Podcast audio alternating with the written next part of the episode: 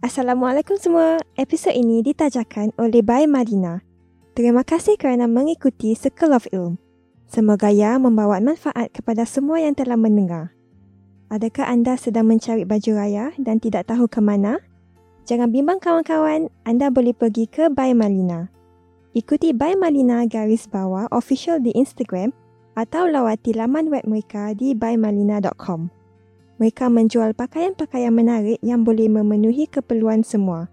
Untuk ibu-ibu, wanita-wanita berkejaya dan juga kanak-kanak yang comel.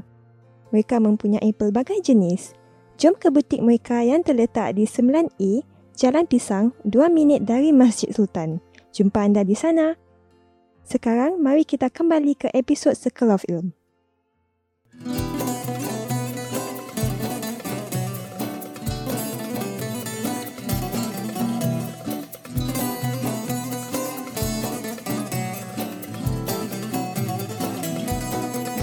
Bismillahirrahmanirrahim. Alhamdulillahirabbil wassalatu wassalamu ala Rasulillah wa ala alihi wa sahbihi wa man wala.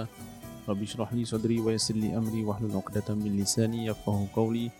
Subhanaka la 'ilma lana illa ma 'allamtana innaka antal 'alimul hakim. Allahumma la sahla illa ma ja'altahu sahla wa anta taj'alul hazna idza syi'ta sahlan sahla. Sallallahu ala sayyidina Muhammad wa ala alihi wa sahbihi wa sallam. Alhamdulillahirabbil alamin. Para pendengar yang dirahmati Allah sekalian, Assalamualaikum warahmatullahi wabarakatuh. Alhamdulillah kita bertemu lagi dalam podcast Circle of Ilm. Alhamdulillah insya-Allah dalam ruangan ini kita sama-sama meraih manfaat dan mudah-mudahan Allah Subhanahu wa taala memberikan kita kefahaman dalam agama. Mudah-mudahan Allah Subhanahu wa taala juga memberikan kita ganjaran yang setimpal dengan apa yang kita amalkan di dunia ini dengan istiqamah insya-Allah. Amin ya rabbal alamin. Para pendengar yang dirahmati Allah sekalian, saya Ustaz Khairi Nazrun dan insya-Allah pada kali ini kita akan uh, mengungsikan iaitu mengenai syafaat Nabi Muhammad sallallahu alaihi wasallam. Syafaat ini merupakan satu bantuan ataupun satu pendamping ataupun satu teman eh namanya syafaat eh. Jadi maknanya kita adalah umat Nabi Muhammad sallallahu alaihi wasallam kita perlu teman. Bukan dekat dunia tapi ini adalah teman di akhirat nanti ya ini adalah satu pendamping kita nanti dekat di akhirat. Sebab kita dekat dunia kita ada ahli keluarga kita ada teman-teman kita ada kawan-kawan kita ada jiran tetangga kita ada saudara mara kita ada kawan Facebook kawan Instagram eh kawan yang kerja kawan yang luar kerja dan sebagainya. Tapi nanti dekat akhirat nanti kita seorang kan? Ha, jadi makanya apa yang kita perlukan adalah syafaat Nabi Muhammad sallallahu alaihi wasallam. Syafaat ini maknanya pertolongan. Ya Nabi sallallahu alaihi wasallam dia adalah uh, seorang nabi yang dapat memberikan syafaat yang dapat memberikan pertolongan kepada umatnya malah umat-umat yang terdahulu yang lain umat Nabi Musa, umat Nabi Isa contohnya mereka cemburu dengan umat Nabi Muhammad sallallahu alaihi wasallam yang mana kita ini dapat syafaat Nabi Muhammad sallallahu alaihi wasallam.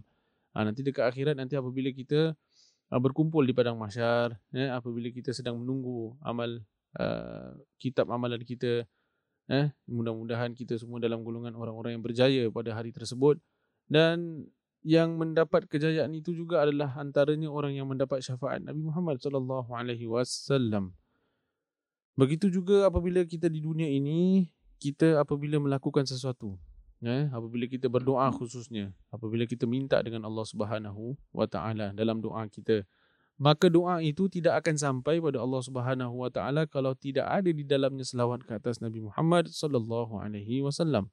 Ini bermaksud kalau misalan kita contoh apabila kita nak musafir, kita nak travel, sekarang tengah Covid tak boleh travel. But biasa kalau contohlah kita letak kalau kita nak uh, waktu sebelum Covid eh kalau kita nak bercuti keluar negara dan sebagainya, kita dah pack bag kita, kita pack luggage kita, kita bawa baju, baju berapa hari, tiga hari, dua malam contohnya, baju tidur, baju tak tidur, baju keluar pergi jalan-jalan, pergi makan, kita nak pergi hotel mana, kita nak makan apa, driver siapa, restoran mana nak pergi, aktiviti apa kita nak buat, semua.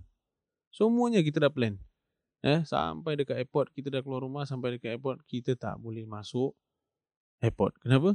Sebab tak bawa pasport. Ha, tak bawa pasport. Jadi you prepare you punya itinerary, you prepare you punya logistik, barang-barang semua dah complete, semua cukup. Tapi pasport tak ada, you tak boleh nak keluar ne, tak boleh nak keluar negeri. Ha, jadi itulah uh, pasport itu kemudian pasport pun kalau ada mesti nak kena ada cop, mesti nak kena ada endorsement, betul tak? Ha, jadi pasport tu ibarat solat. Ha, solat kita ni yang lima waktu ni, ha, itulah yang uh, antara amalan yang pertama yang Allah Subhanahu Wa Taala akan tanyakan ha, kepada hamba-hambanya. Allah tak tanya tentang kita kerja apa, Allah tak tanya kita gaji berapa, Allah tak tanya anak berapa, Allah tak tanya isteri berapa, Allah tak tanya uh, siapa lah, benda-benda yang lain Allah tak tanya. Tapi Allah tanya yang pertama, perkara yang pertama yang Allah tanya adalah tentang solat kita. Ha, jadi itulah, solat kita penting. Dan apabila solat kita dah okey, maka akhirnya nak endorse, ha, siapa yang endorse? Nabi Muhammad sallallahu alaihi wasallam. Ha, jadi kalau pasport kita tu kalau kita masuk kat custom kan nak kena cop. Kan pas custom cop baru dapat masuk kan. Ha, so nanti nak keluar nanti dia cop keluar pula. Itulah Nabi Muhammad sallallahu alaihi wasallam dia endorse. Kalau kita dah solat tapi tak ada kita selawat, tak ada kita lakukan amalan-amalan sunnah, makanya tidak di endorse. Ha, makanya Nabi sallallahu alaihi wasallam di endorse. Eh, di endorse diri kita ni. So mudah-mudahan insya-Allah kita tergolong dalam golongan yang uh, mendapat syafaat Nabi Muhammad sallallahu alaihi wasallam. Dalam sebuah hadis Nabi SAW daripada seorang sahabatnya yang bernama Sayyidina Anas bin Malik radhiyallahu anhu berkata Rasulullah sallallahu alaihi wasallam bersabda Sesiapa yang berselawat ke atasku dengan sekali selawat man salla alayya salatan wahidah Allah Subhanahu wa taala akan berselawat ataupun memberi rahmat atasnya 10 kali iaitu 10 rahmat. Sallallahu alaihi asyra salawat wa huttat anhu asyru khati'at dan dihapuskan 10 kesalahan daripadanya wa rufi'at lahu ashru darajat dan diangkat 10 darajat untuknya. Hadis riwayat Imam An-Nasa'i. Ha, ini fadilat selawat. Apa tu selawat? Selawat tu Allahumma salli ala Muhammad sekurang-kurangnya. Allahumma salli ala Muhammad. Ha, sebaiknya Allahumma salli ala Sayyidina Muhammad wa ala ali Sayyidina Muhammad. Ha, jadi ini kalau dibaca 10 kali maka Allah Subhanahu Wa Taala akan uh, memberikan 10 rahmat ke atasnya.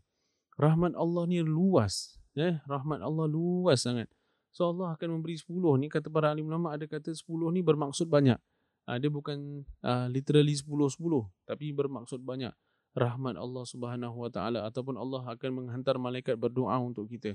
Malaikat ni para pendengar yang dirahmati Allah adalah makhluk Allah Subhanahu Wa Taala yang tidak ada dosa. Eh, malaikat tidak ada dosa. Malaikat tidak uh, melakukan maksiat, malaikat tidak melakukan kebatilan. Tapi malaikat ni adalah makhluk Allah Subhanahu Wa Taala yang taat. Ha? Iman malaikat yazid wala yangkus. Maknanya imannya naik tapi tak turun. Kita uh, imannya naik dan turun. Yazid wa yangkus. Ya? Kalau ulama ada yang mengatakan ya, dia ada khul wa yakhruj. Ha, iman kita manusia ni ada yang keluar masuk. Sekali-sekali kalau ada iman, uh, kita semayang, semayang sunat, komplit baca Quran, eh, berlagu pula tu, Alhamdulillah, Masya Allah, sampai jiran dengar. Ha, itu kalau iman kita masuk lah. Eh, iman kita masuk. Lepas tu bila saat ini, bila kita tak ada iman, ha, ke, ke laut kita boleh semayang. Na'udzubillah, bukan kita lah, eh, orang lain. Ha, jadi begitulah, kita iman kita ni tak konsisten. Eh? Iman kita tak konsisten. Sebab tu kalau iman malaikat ni dia konsisten. Dia atas terus. Terus taat terus pada Allah Subhanahu wa taala tidak ada dia punya uh, dia punya sangkal lagi lah. Uh, jadi kalau malaikat doakan ni doanya dah tentu-tentu mustajab ya? Dah tentu-tentu mustajab. So siapa yang selawat kepada Nabi SAW 10 kali maka Allah Subhanahu wa taala akan menselawat ke atasnya 10 kali. Maksud Allah selawat tu Allah akan merahmatinya. Rahmat ni dengan turunkan malaikat rahmat. Ya akan memberikan rahmat kepadanya 10 itu baru satu kali selawat. Nah kalau kita selawat 10 kali dah berapa? Kalau kita selawat seratus kali, dah berapa? Ha, jadi maknanya sebenarnya, apa pun masalah yang kita hadapi di dunia ini, masalah kewangan, masalah hubungan ahli keluarga, masalah kesihatan, masalah uh, pekerjaan dan sebagainya, uh, selain daripada cari jalan keluar secara usaha kita, maknanya secara benda yang kita fikirkan, eh, maknanya secara fizikal lah, eh, secara realitinya kita cari jalan keluar, Begitu juga dalam masa yang sama secara keruhaniannya kita memperbanyakkan selawat ke atas Nabi Muhammad sallallahu alaihi wasallam. Percayalah orang yang banyak selawat ke atas Nabi sallallahu alaihi wasallam ni dia akan dapatkan banyak bantuan. Sama ada dia sedar ataupun tidak, banyak bantuan di dunia dan juga di akhirat. Bukan saja di akhirat, tapi di dunia sekalipun. Kita tahu ada satu ada banyak cerita mengenai bagaimana orang-orang terlepas daripada hutang orang-orang terlepas daripada bebanan uh, kesihatan semua diberkatkan dengan syafaat Nabi Muhammad sallallahu alaihi wasallam Ha? Jadi makanya Nabi Muhammad SAW ni dia adalah Nabi kita. Dia bukan orang yang lain. Dia Nabi kita. Bila akhir hayatnya, Nabi SAW tak cakap asyhadu alla ilaha illallah wa asyhadu anna muhammadar rasulullah ataupun la ilaha illallah. Tapi akhir kalam dia apa? Ummati, ummati, ummati, umatku, umatku, umatku. Yang difikirkan oleh Nabi SAW adalah kita, umatnya. Eh, Nabi tak fikirkan dirinya. Jadi risau dia dengan kita, maka kita yang dekat sini sepatutnya lebih lagi menghargai apa yang diperjuangkan oleh Nabi Muhammad sallallahu alaihi wasallam. Dan kalau misalnya kita membaca selawat, ya, 10 kali itu akan diberikan 10 uh, rahmat. Kalau dalam masa yang sama, Allah SWT akan menghapuskan 10 kesalahan kita, iaitu dosa-dosa kecil kita, bukan dosa besar. Dosa besar nak kena minta ampun taubat dengan Allah Subhanahu wa taala. Dosa-dosa kecil Allah akan hapuskan 10. Ha, jadi hari-hari kita tak terlepas dari buat dosa. Eh? Dosa yang kita sengaja, dosa tak sengaja, dosa yang kita tahu, dosa kita tak tahu. Tapi ada dosa yang kita sengaja buat, makanya kalau kita selawat dengan niat ampunkan dosa, maka insya-Allah Allah akan ampunkan dosa kita 10 kali ganda. Eh? Jadi jangan kita lepas daripada selawat kepada Rasulullah sallallahu alaihi wasallam. Dari saya sebutkan dalam mana-mana doa yang tak diselitkan dengan selawat, makanya tak diangkat doa tersebut. Katanya Sayyidina Umar radhiyallahu anhu tersangkut antara langit dan bumi. Ha, orang Melayu kata ke bawah tak berakar, ke atas tak berpucuk. Ha, maknanya dia ha, in between lah. Tak sampai doa tu pada Allah SWT. Sebab tu kalau kita nak doa, kan kita mula dengan Bismillahirrahmanirrahim. Alhamdulillahirrabbilalamin. Kemudian, Wassalatu wassalamu ala ashrafil anbiya wal mursalin. Ataupun Allahumma salli ala Muhammad. Mesti nak doa. Lepas tu minta lah apa yang kita nak minta. Kemudian kita tutup pun dengan wa sallallahu ala sayyidina Muhammadin wa ala alihi wasallam alhamdulillahi rabbil alamin. Dalam solat kita, ya, rukun solat ada 13. Salah satu daripada 13 itu adalah membaca selawat kepada Rasulullah sallallahu alaihi wasallam pada tahiyat akhir. Nampak? Rukun solat. Bermaksud kalau tak buat makanya solat kita tak pakai. Kan? It shows how important selawat kata Rasulullah sallallahu alaihi wasallam. Ha, betapa penting sangat selawat. Doa kalau tak ada selawat doanya tak sampai. Solat kalau tak ada selawat solatnya tak tak sah. Eh kemudian apa lagi? Khutbah. Ha khutbah. Khutbah hari Jumaat mesti nak kena ada selawat. Mesti nak kena ada selawat. Kalau tak ada selawat khutbahnya tak sah. Jadi begitulah importantnya atau begitulah pentingnya selawat di dalam kehidupan dalam kehidupan kita dan dalam masa yang sama Allah Subhanahu Wa Taala akan mengangkatkan darjat kita 10 kali ganda apabila kita berselawat satu kali satu kali kalau kita selawat 10 kali Allah naikkan. Kalau 100 kali berapa? Ha, jadi make it a point. Every day kita baca selawat kata kepada Rasulullah SAW. Kalau boleh 100 kali lah. Eh, tak kira lah. It can be any time. Waktu kita tengah jalan nak pergi kerja boleh. Nak pergi kedai boleh. Eh, atau balik kedai ke. Bila-bila masa yang kita free. Eh, jangan keringkan lidah kita dengan uh, apa orang kata? Dengan tak baca selawat. Instead basahkan lidah kita dengan selawat kata Rasulullah sallallahu alaihi wasallam maknanya lidah kering tu maknanya kita tak cakap apa-apa eh. kalau kita tidur malam kita buka aircon tidur tengah gitu kering kan ha jadi macam mana lidah kita sepanjang hari ni boleh basah sebab kita berbual sebab kita bertutur kata eh bila kita kata-katakan lidah kita ni basah sebab tu kita perlukan air sebagai manusia so Daripada kita kata-kata atau berbual dengan perbualan yang kosong, maka apa salah kalau kita berselawat ke atas Rasulullah sallallahu alaihi wasallam? Sebab orang yang banyak selawat ini, mereka adalah yang paling deserve ataupun paling layak menerima syafaat Nabi Muhammad sallallahu alaihi wasallam. Eh, dan kemudian ada satu hadis lagi daripada Sayyidina Abu Darda radhiyallahu an berkata, Rasulullah sallallahu alaihi wasallam bersabda, sesiapa yang berselawat man salla alayya hina yusbihu ashra yang atasku pada waktu pagi sebanyak 10 kali dan Uh, wahina yumsi ashra dan pada waktu petang sebanyak 10 kali adrakathu syafaati yaumal qiyamah. Eh dia akan mendapat syafaatku pada hari kiamat.